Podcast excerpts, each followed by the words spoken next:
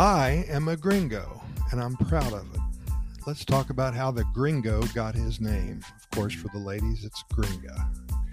There's a few theories floating around, and let's explore all of them. Rather interesting. When you first arrive in Costa Rica, wherever you are from originally, it doesn't really matter. You're a gringo, whether you like it or not.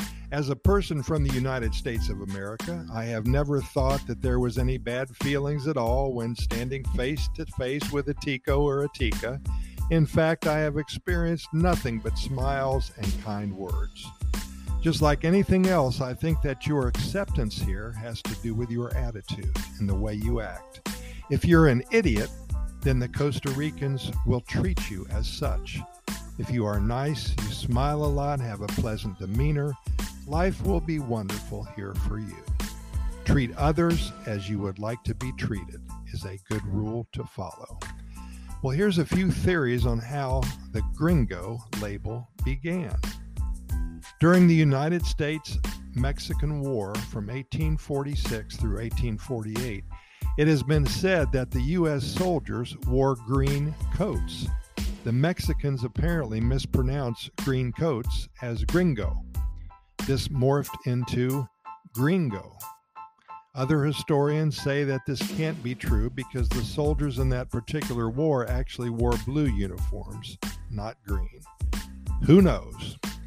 Another idea comes from an old Irish folk song, Green Grow the Lilacs. During the mid 1800s, this song was sung by troops during that same war, the Mexican American War.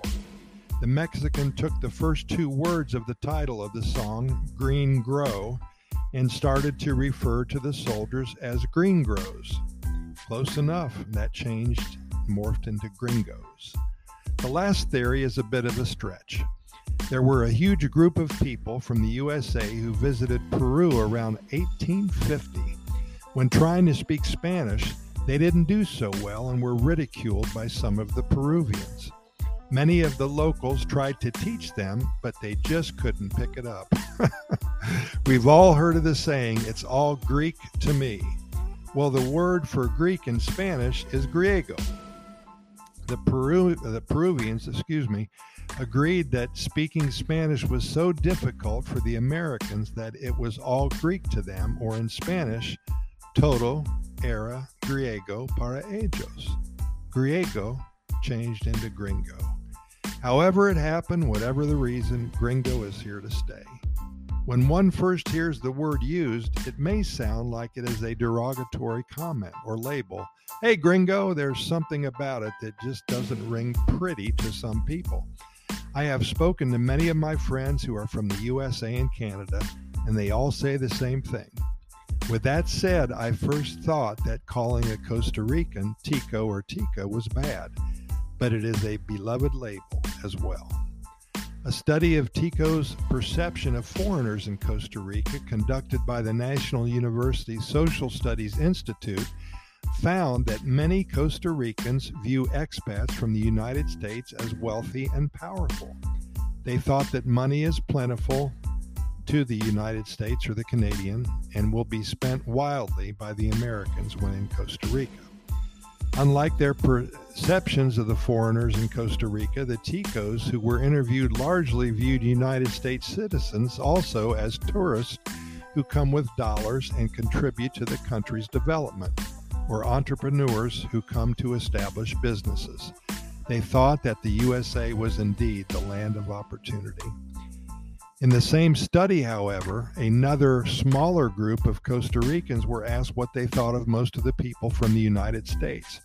Some of them answered as follows They think the world revolves around them. They treat us as inferiors. They think they're superior to us. They have inflated egos. But in another survey a few weeks later, many Ticos also had a lot of good things to say about the Americans. They said that they are admirable people, very hardworking, good people, people who come to work in our communities, very friendly, sociable, tranquil, humble, and intelligent. After being here off and on since November of 2002, my interpretation of this relationship is that there is vast, strong mutual admiration. Some of the Americans who visit for the first time may think that they are visiting a third world country with people who are not on the same level as themselves. But I also know that almost 100% of the time, after they're here for even a week, they really love what they see and they respect the Ticos and the Ticas and their culture so much. In fact, many have told me that after a month or so here, uh, being here for the first time, I should say, they actually thought that life was better here than the country from which they came. There was a I wish I would have learned about Costa Rica 30 years ago attitude among many of them. There's wonderful synergy between the Costa Ricans and those who visit. How could you not like what you see? After all, the Pura Vida lifestyle is the best lifestyle there is. Hey, you're invited to visit our two websites also at Costa Rica Good News Report.com. Take a look at that. Lots of really cool links. Costa Rica Good News Report.com. We talk about nothing but good news that comes out of Costa Rica. We have links to our podcast series, all of the 2,000 episodes you can get from that uh, website. We also have links to our two YouTube channels and to hundreds of short stories. Also, if you're interested in moving here and becoming a resident and you want your legal status, be sure to go to our Costa Rica Immigration and Moving Experts.com website. Hey, we really appreciate your listening. Thank you. We'll be here tomorrow. Hope you are too.